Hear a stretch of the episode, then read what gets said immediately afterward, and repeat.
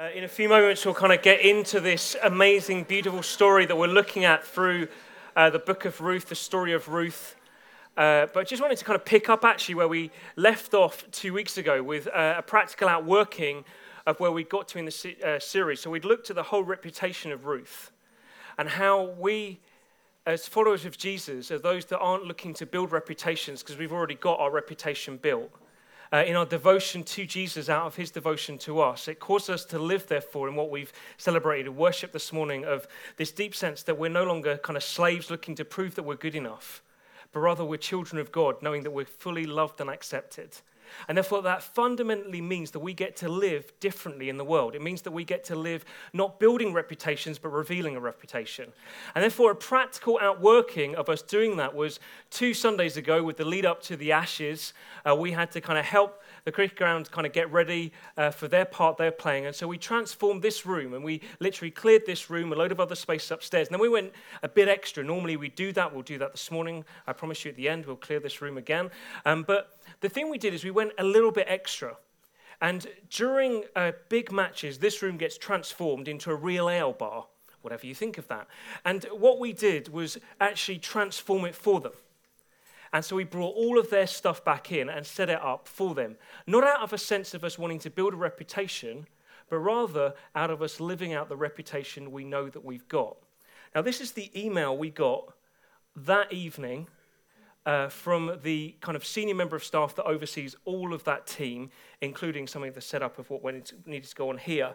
She re- writes this I just wanted to say a huge thank you for putting up everything, putting everything back today. I can't explain to you how much that has helped us. We've been really up against it in the last four days, and that act of kindness really helped lift all my team's spirits. I just want to share that with you because sometimes we can think, well, we just do this, and does it really matter? It really does. Very small things that can cost us very little, that are motivated not out of a sense of what can I prove here, but actually out of that sense of the kindness I've been shown, I now get to reveal. Fundamentally shine out. And that's what it did for this individual. Now, subsequent to that, just I think the beauty of being in a ground uh, which is surrounded by lots of different things going on, we then get to live in life uh, with them. Now, uh, along with just the amazing news of the ashes, of the kind of kindness that we can reveal through putting out some chairs and bars, uh, and that kind of transforming someone's life and the team they lead, actually is also the moments where we get to stand with individuals within the ground. And uh, we've actually been asked if we could stand with an individual that probably, if you're a regular at Oasis, you'd have met once, maybe a few times. Uh, and that's Claire, who uh, operates the kind of security for the, and the reception uh, for the ground.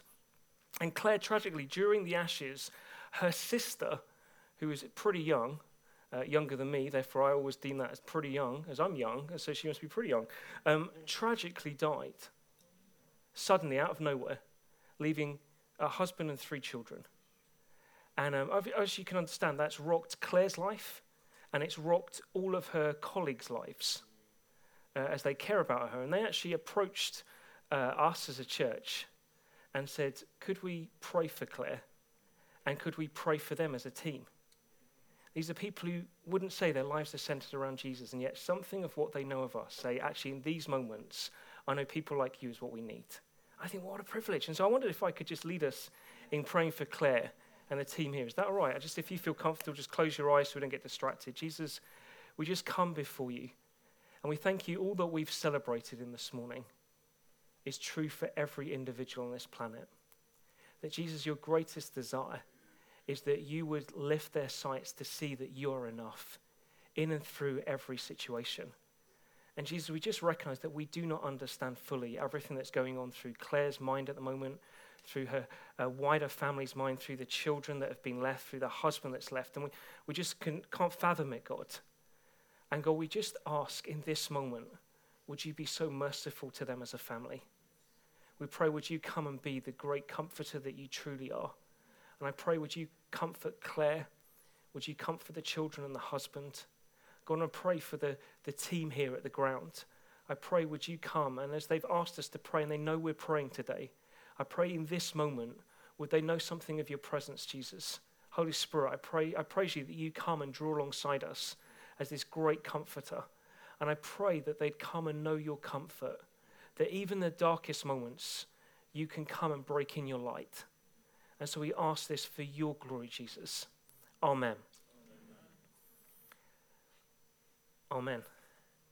Okay, what I want to do just before still we get into Ruth, it's kind of changing gears slightly. We've got this backdrop of what we're looking at, and I thought it's the summer. I know that different ones of us will be kind of going on holiday, been on holiday, kind of changing the rhythm slightly, and we'll be looking for um, things that we could read. I wanted to recommend a book uh, for you, a book to you, a book that I've been I've read is exceptional. Christ Our Life by Michael Reeves. Uh, if you've read The Good God uh, by Michael Reeves, you'll just know that that is excellent. This, uh, I would say, is a bit better. Dare I say that? I, I think just what he's written here is, is really just the center of our faith is Jesus. And I promise you, if you read this, you can't speed read it. It's not a read where you're going to sit on the beach thinking, okay, I'm going to get through this in an hour or two. It's one that you're going to have to daily pick up, and it will nourish the very deepest parts of you. If you don't know who Jesus is, this book will reveal him to you. If you do know who Jesus is, this book will revolutionize what you think and how you live with him. And so I want to really encourage you, please do purchase this, Christ Our Life. It's available on Amazon. Uh, shouldn't probably recommend them, but it's the easiest way I found to buy books. Uh, ebook and a physical book. Uh, and as we always say, if it's good enough to recommend Oasis, it's good enough to give away. So if anyone wants the book, please say now. There we go. I, to be honest, I heard a lot of me's over there, but I saw Sinead, who's just there, just shoot her hand up before you could even say me. And so, Sinead, I'm trying not to throw that at your baby, but I'm going to throw it to Bill, who's going to pass it without hitting your baby. Um, so here we go then. Let's get into Ruth this morning. Ruth is this incredible story. If you've been over the last uh, kind of couple of months, you know that where we, we've got to, but I want to quickly recap because I think it's so helpful when you're in a story uh, that you recap where you've got to so that you don't just look at a section and forget the bigger story that it's part of. As you remember, this incredible story of Ruth starts off with a family and a moment of darkness, a moment of darkness historically, that it's set within the period of the Bible called the Judges, which is an incredibly dark and horrible time. Probably one of the most horrific stories that you could read in the Bible is within this period of time. I'm not going to talk about it today because I don't want to, because it's so horrible. At that point, some of you are thinking, I'm going to read the book of Judges because I want to see what that horrible story is. It's horrible. Why would you want to read it? But anyway, it's there because sometimes it's there to reveal how horrible life can get. And within this period of darkness, you find that there's this moment of darkness to this family where they find this period of time where it's just incredible famine. There is not enough to go around as this family decide we need to get out of this situation and make their way out of the, the nation, out of the area, the land that God had given them, into a neighboring land. Say, maybe our rescue can come there. So they go to this area, uh, Moabite area. And rather than finding rescue there, they actually find more darkness and despair. So, first, we find that the uh, wife of the husband is left a widow because her husband dies. So she's left just with two boys. They then marry and she thinks maybe we're on the up, maybe it will be okay. But then they die as well. And so you're going to get this starting story literally within the first 14 verses where you find, okay, it's pretty dark period of time. There's famine, and then there's death, and more death, and more death. And into that situation, you find this lady called Naomi, who's the remaining wife who has now these two daughter in laws, she thinks, there's, there's nothing I can do here. There is nothing good that's going to happen my way. It is hopeless. In a total point of despair, she says, How can it get any worse? I'm going to go back to my homeland. So that's what she does. And she tells her daughter in laws not to bother coming with her. One of them realizes her heart is for her and thinks, Okay, I won't then. I'll stay where I am. I'll stay with my people and with my family. The other daughter in law, called Ruth, says, Actually, no, where you go, I'm going to go. I'm devoted to you and devoted to your God. Therefore, I'm coming with you. And at that point, you realize that maybe this story of such darkness, maybe there's a dark background in order that light can really blaze out. And that's what we discover. And so we then find that the next part of the story is this brief encounter where we find that Ruth makes this decision that she's going to do all she can, having gone with Naomi, return to her homeland, return to her hometown of Bethlehem, to actually say, well, here we can't just survive on nothing. We've got to make our way. And so Ruth makes her way because it's harvest time to where the harvesters are, to this enormous field that's made up of lots of different fields owned by different people. In order that she can gather what's left over by the harvesters, thinking if I can just gather that, then maybe we can survive. And in the field that she chooses to gather in, she has this brief encounter by, with this guy called Boaz. This individual had heard about Ruth, heard about how she'd shown kindness to Naomi, been willing to leave her homeland and come and, and live with Naomi where she is. And he's just bowled over by her, and her kindness stimulates his kindness. And he tells her, actually, don't just gleam just the edges of what you see. Actually, I'm going to make sure you purposely can gather what you need here. I'm going to give you over and above what you need. And from that brief encounter, Naomi gets to hear that Ruth has met Boaz. And she says, Man, this isn't by mistake. You understand, Boaz is linked to our family. In actual fact, he's like our guardian redeemer. He's the one who actually could get us out of the situation we're in. And this is a day and age where actually, if you weren't married, it was incredibly hard as a woman to, to make a life work and to not live in abject poverty. And what was provided for by God was actually that actually the, the wider family would take care of a widow and all of her offspring. And would kind of take that wife, that widow, to actually be their own wife and redeem, pay, bring back, pay for the land that they owned, pay for them as an individual, and cause them to inherit everything that they had. And Naomi says, Oh, this Boaz guy, he, he's that for us. So they hatch a plan, and we find this curious incident in the night where Ruth makes her way in the middle of the night after the guys, literally, it is just the guys, have been separating the wheat from the chaff and are pretty tuckered out, had a good meal. And then Ruth goes and makes this unusual, highly unusual marriage proposal where she lies on the feet of Boaz, uncovering his feet as he's asleep. And then in that moment, as she lies on his feet, he kind of stirs, thinking, why is it a bit cool in here? Because someone's uncovered his feet. And then sees this girl there and saying, What are you doing here? And she says, oh, It's me, it's Ruth. Would you cause your blanket to now cover me? And in that moment where she asks for his blanket to cover her, she's saying, Would you cause your protection and your provision to be over me? Would you be my husband? And he says, But not just for me, for my whole family. And then Boaz is just stirred by who she is and says, Well, we've got to get this sorted. And we ended that part of the story with Naomi having heard everything that had gone on, hearing that um, Boaz has said, actually, there's, there's a plan to, to kind of put this into action. I really want to marry you, but actually, there's one who has a greater claim than I to be your guardian redeemer. Therefore, we need to give him first shot. He says, but I, I, am not going to let this kind of loose theme, I'm going to make sure that this happens. And Naomi gets to hear all of this, and she ends chapter 3, and we end that part of the story with her saying, Boaz will not rest until this matter is settled. And it's at that point where Boaz is filled with unrest, as we looked at a few weeks ago, in order that Ruth would know rest, that we pick up how he's going to action this. So, chapter 4, verses 1 to 13 is what we're going to look at, and we're going to unpack it along the way once we've read the whole uh, uh, 13 verses, even. So, verse 1 Meanwhile, Boaz went up to the town gate and sat down there just as the guardian redeemer he had mentioned came along. Boaz said, Come over here, my friend, and sit down. So he went over and sat down. Boaz took 10 of the elders of the town and said, Sit here. And they did so. Then he said to the guardian redeemer, Naomi, who has come back from Moab, is selling the piece of land that belonged to our relative Elimelech. I thought I should bring the matter to your attention and suggest that you buy it in the presence of these seated here and in the presence of the elders of my people. If you will redeem it, do so. But if you will not, tell me so I will know, for no one has the right to it except you, and I am next in line. I will redeem it, he said.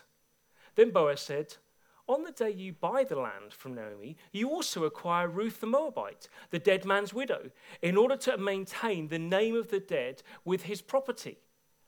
At this, the guardian redeemer said, Then I cannot redeem it because I might endanger my own estate. You redeem it yourself. I cannot do it.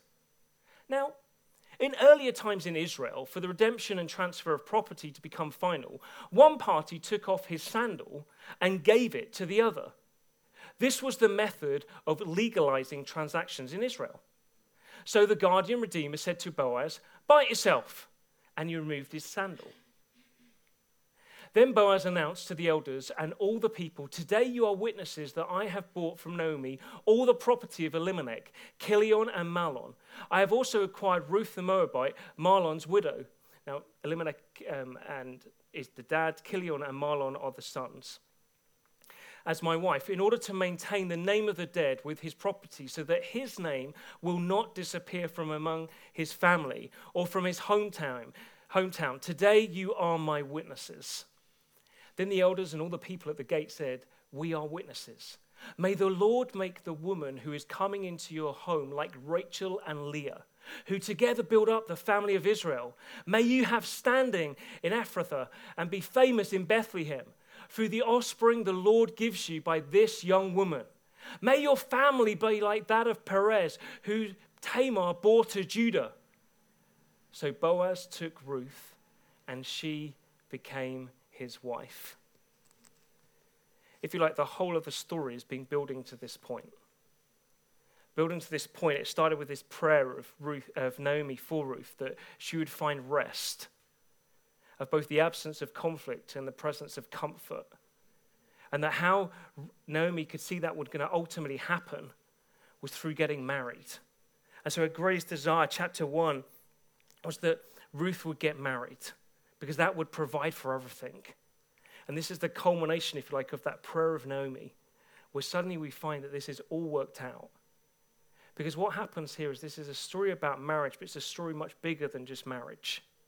Because what happens at this point is this becomes a story about the redemption of Ruth. It's a story of redemption. But I'd also like to say it could also be known if the shoe fits. See, what we have in this story is this most intriguing moment we find at the very center of the story, the kind of hinge point of where it all goes, there's a piece of footwear on offer. A piece of footwear, which footwear that seems to stand for something.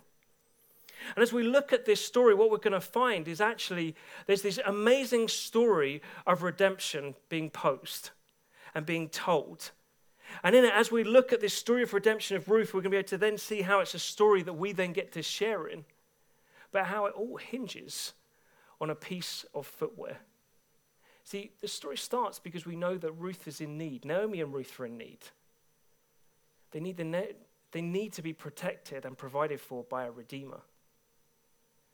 But that Redeemer is one that we're not even told about. We're told there's this ultimate individual that isn't Boaz, it's someone else that should redeem them. And we're not told of their name, not because uh, their name could never be mentioned, like in Harry Potter, the one who cannot be named. It's not because of that, it's just because for the storyteller here, it's of no interest. Because actually, this individual in the end has a very minor part. He has an even minor part to a sandal. The sandal can be named. That's how major part the sandal has. But this individual, he has a very minor part. Therefore, we don't even need to know his name. See, this is a story ultimately where Boaz is looking to redeem Ruth, but he wants to do it honorably. And in terms of the redemption that's needed, it needs to have a plan. And so Boaz, through this story, puts into effect a plan. You see it through from verse 1 to 5. So, firstly, he puts in a plan of positioning himself to a place where he knows he can get this quickly sorted. And so he positions himself at the town gate or city gate, which is the place where the movers and shakers would have gathered. And he positions himself there, not out of a sense of unease. He isn't kind of hopping from one foot to another, thinking, how's this going to work out? How's this going to work out? He sits down. He's fully in control of this plan. So he just sits down and waits for the other individual who has more of a stake here to come along. Sits and waits. And then we're told, as if by magic, the shopkeeper appears. No, as if by magic, this other redeemer appears. Now, at that point, the storyteller puts in these moments where is this a coincidence or there is there one who's behind the scenes painting the picture here? See, this isn't just a coincidence. God is at work here. Boaz sits down, the other guy comes along. Boaz invites him to sit down, and so he does. The plan is starting to be put into effect. The next thing Boaz needs to do is he needs to gather some people. So he gathers 10 elders, probably 10 because that's what had been needed in that moment to authorize what was going to happen. But then also a crowd seemed to gather because this was the movers, shakers area. So 10 elders have sat down with Boaz, who's a bit of a man of influence, and this other individual who must have had something about him to have been the guardian redeemer. And so the crowd looking in, maybe they were at the market because the market probably would have been housed around this area. They suddenly look at what's going on here and go, What's going down here? Let's go and have a peek. And so suddenly a crowd gather around to see what's going to happen. And we find that actually what Boaz is looking here isn't for a moment of legality, isn't for a moment of judgment. It isn't that he's asking 10 elders to sit there to judge over these affairs. This is rather a social matter. This is a matter where we're going to find by the end that he actually says to these elders and to the crowd that have gathered, You're my witnesses here. You're the proof of what's going to have been agreed here. As he puts his plan into place, positioned himself, got those around him to be the witnesses. And then he turns to this guardian redeemer who has first picks on Ruth. And he does this very, very clever two stage plan. The first plan is this, and the first part of the plan is he suddenly makes mention of something we've never heard of before this point. He says, actually, Naomi's got a plot of land that she's putting up for sale. At this point in time, we could be thinking, what? I thought she was really poor. How come she didn't then use this plot of land before? Well, not, that question isn't answered. It's just there. It seems as though Naomi did have a stake in this land, but she was unable to action it. And Boaz, using the cleverness of what he wanted as the final destination here, because he wants to marry Ruth, but he knows he wants it to kind of be legit. And so he offers something first. He says, Actually, I, I know there's this plot of land. Do you want this? The guy cannot believe it. Boy, I could buy that off a widow. She's going to take anything for it. I buy that offer and then I add it to my portfolio, my portfolio of however many other fields I've got. I add that in. And actually, I know that Naomi's well in years. She isn't going to be having any other children. Therefore, I've got no kind of concern about her children ever having a stake in that field, or dare I think about it, my fields. Therefore, the only way this can go is on the up for me. I can add this to my, my portfolio and benefit my family. So he's like, Yeah, I'm in. But this is a two stage plan. Boaz is not an idiot. Boaz then drops the clanger, if you like, the, the bit of the, the puzzle where you suddenly think this, this isn't going to work. This bit of the puzzle isn't part of that puzzle that I was thinking. And he says, Actually, when you get the field, have you heard? You also get the young girl, the young one who could still have a kid, Ruth. And she'll be your wife. At that point, the guardian redeemer number one says, Uh oh, I, I don't want anything to do with this. And then it all becomes about the shoe. See, the shoe stood for authority and responsibility. In this time, people would use their feet to signal things. And so it would be said if you owned a plot of land and you wanted to offer it to someone else, you'd kind of say, actually, you're buying this plot of land off me, and you'd kind of take your foot off the land and then place their foot on the land of saying, now that's your responsibility. That's you have authority over that land. And in this part of the story, the shoe, the piece of footwear, the sandal, was a mark of who had all authority and responsibility. And in this moment, for the number one, primio uno, guardian redeemer, when he realized that this was a two stage process, that it wasn't just the land, it was also Ruth, he thought, this is way too costly. I don't want this. Because actually, Ruth is young. And therefore, I need to take her as my own. And actually, any offspring she had or has would not only have a stake in that field, therefore I'm losing out because I've just paid for something I'm not going to benefit from, but also they would have a stake in my stuff. That's way too costly.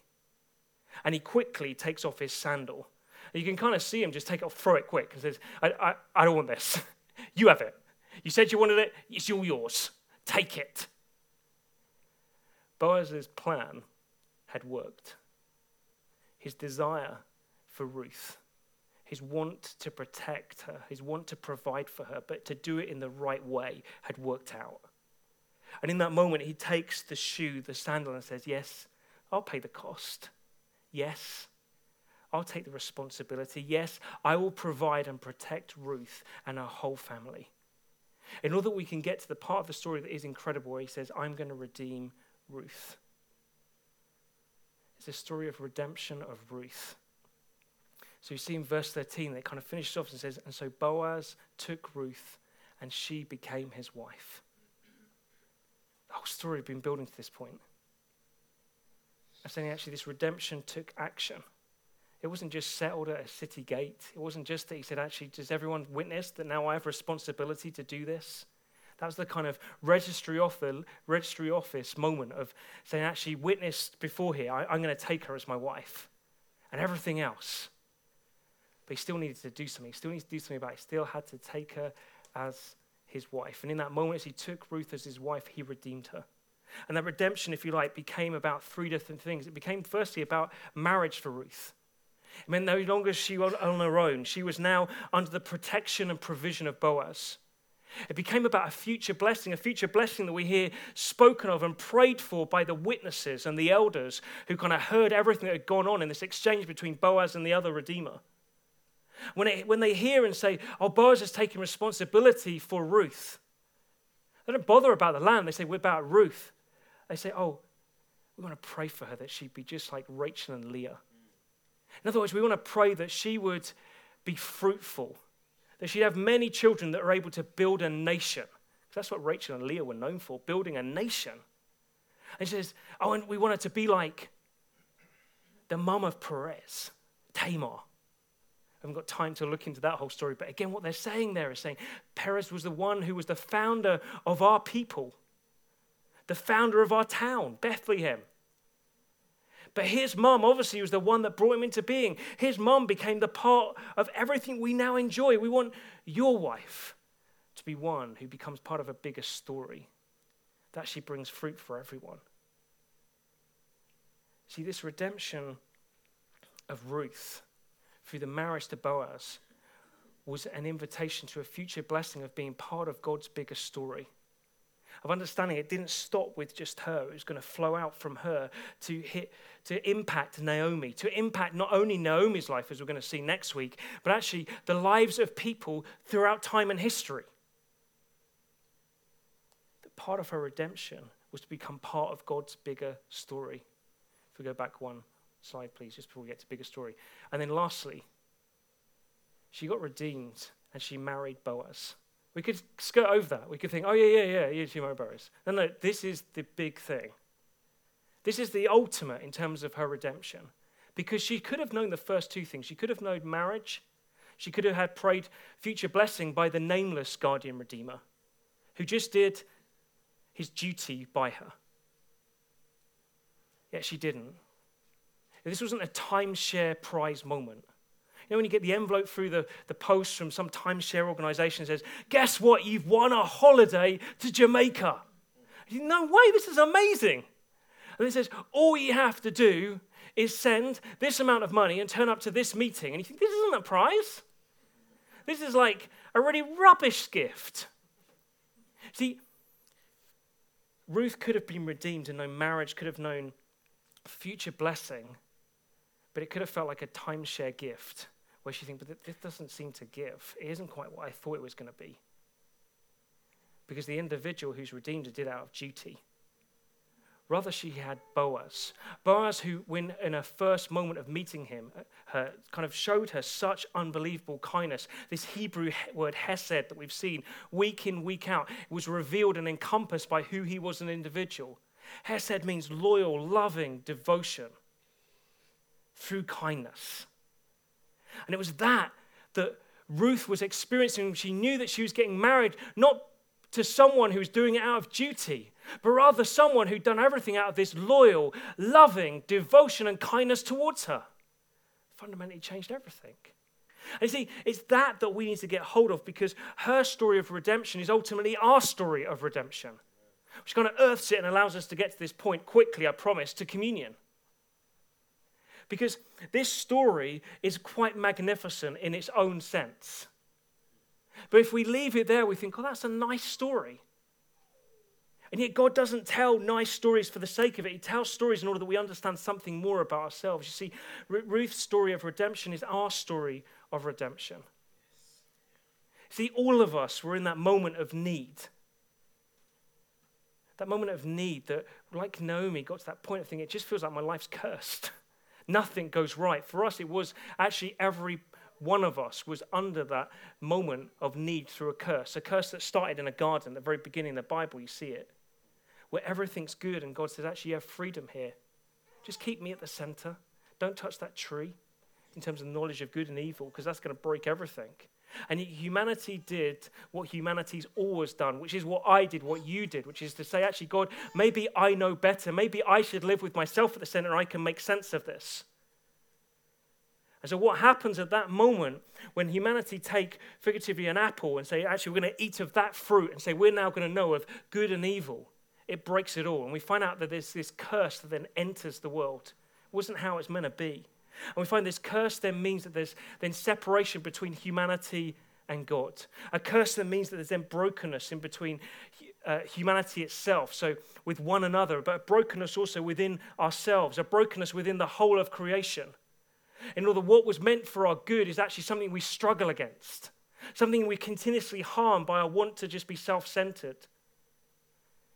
Also, something that we continually continuously seeking to say, how can we rule over it? And yet fighting back.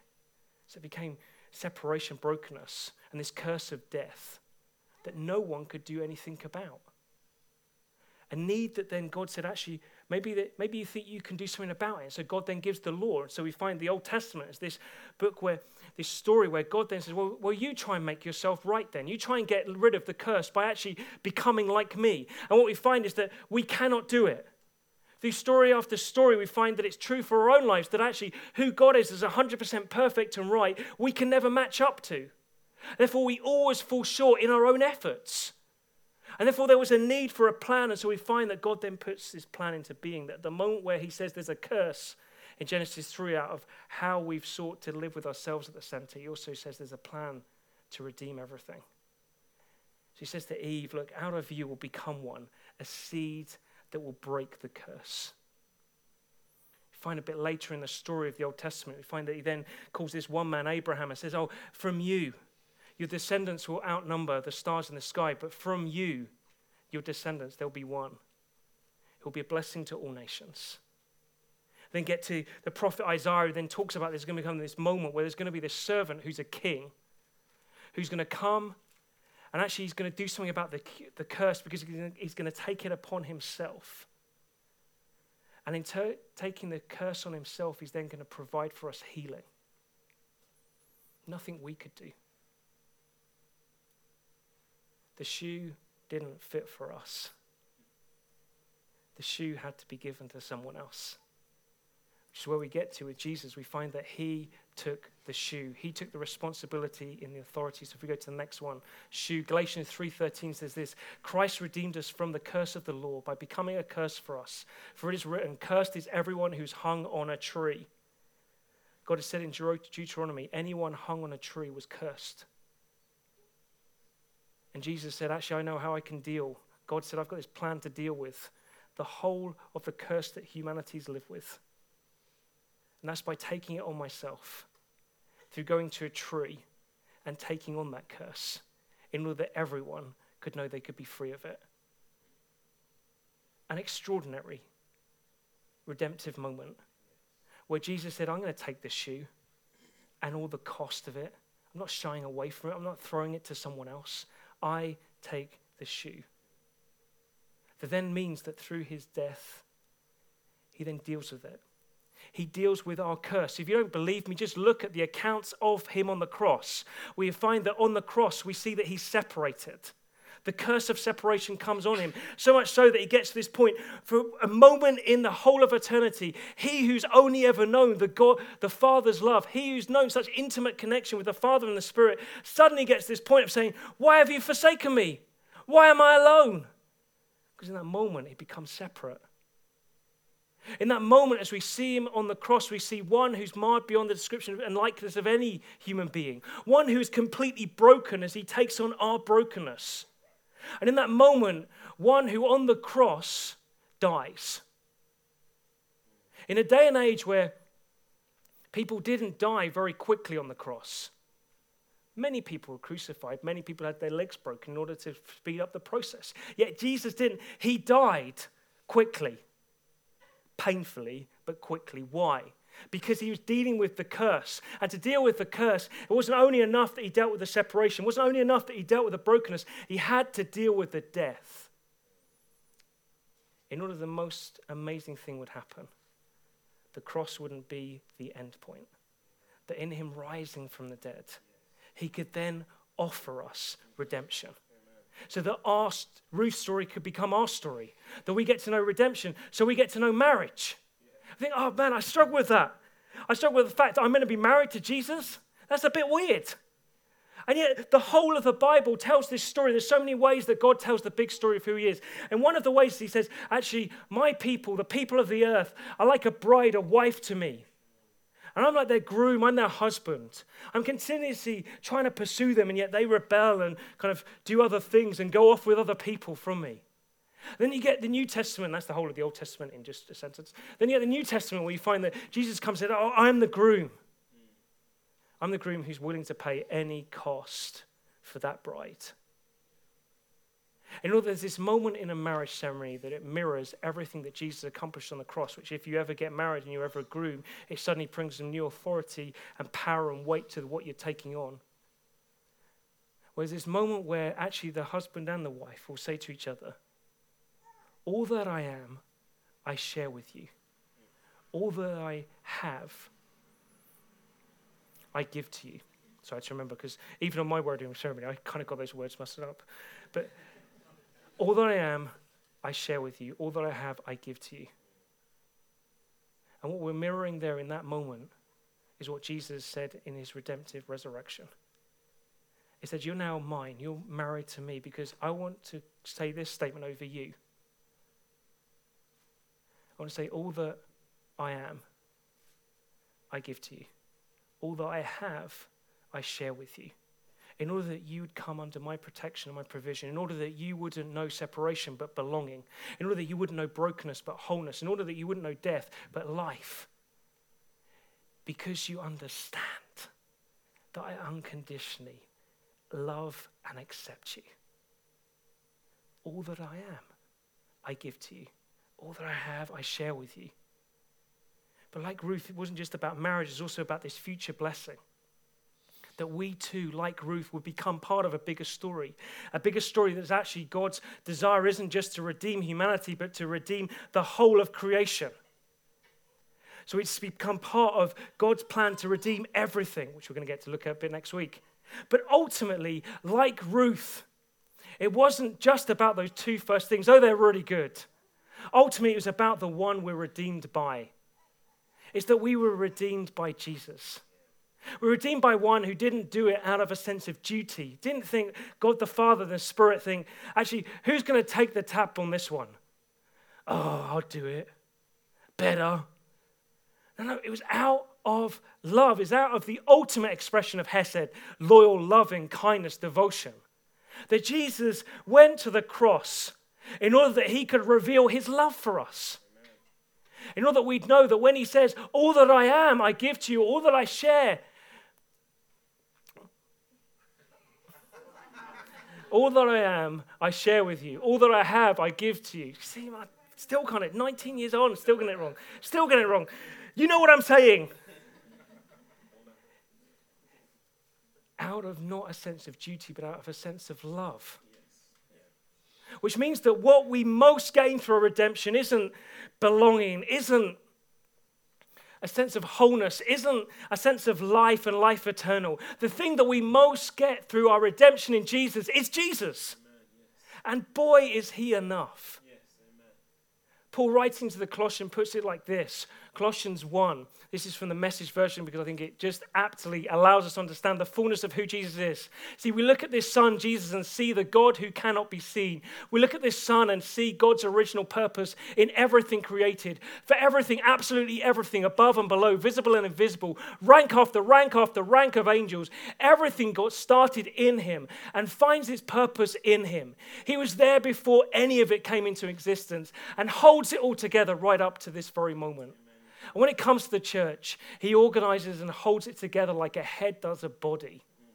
He was supreme in the beginning and leading the resurrection parade. He is supreme in the end. From the beginning to end, he's there, towering far above everything, everyone. So spacious is he, so roomy that everything of God finds its proper place in him without crowding. Not only that, but all the broken and dislocated pieces of the universe, people and things, animals and atoms, get properly fixed and fit together in vibrant harmonies, all because of his death, his blood that poured down from the cross. You, That's Jesus.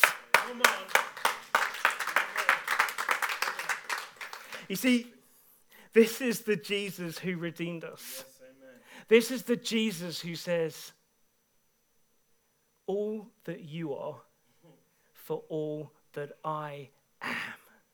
Have we settled for something tiny in who Jesus is? Have we settled, dare, settled, dare I say, say, say it, for a sense of, oh yeah, now I belong to God. Now I know what it is to be whole. Now I know I've got eternal life. Have we just settled for that? Or have we started to camp out at Jesus' feet and say, no, I settle only for Him? Because I tell you what, if we settle there, understanding that we bring all that we are, all our brokenness, all our aloneness, all our kind of fears and doubts. What we get in Him is everything. And we get to explore for eternity the fullness of who He is. So roomy is He that the whole of the universe finds its place in Him. All that we are for all that He is. And what Jesus did is he then gave us this moment, like any wedding. Any wedding has a, a banquet, a feast. He says, one day there'll be the banquet and feast over all feasts and banquets, where finally we'll meet face to face. Finally, you'll be as I always intended you to be. Finally, you'll see me in the fullness of all I am. And boy, are we going to party in that moment. But until that day comes, I'll leave you another feast. A very simple feast. A feast of just literally a loaf of bread and a cup of juice. In order that you'd understand that whenever you eat it, whenever you drink it, what you're reminding yourselves of is that I redeemed you. Not out of duty, but out of love. That I went to the cross. More than that, I rose again in order that I could offer you this myself. So that we could eat bread, drink juice, and say, All that I am, Jesus all my frailty, brokenness, for all that you are. We're going to finish by taking communion.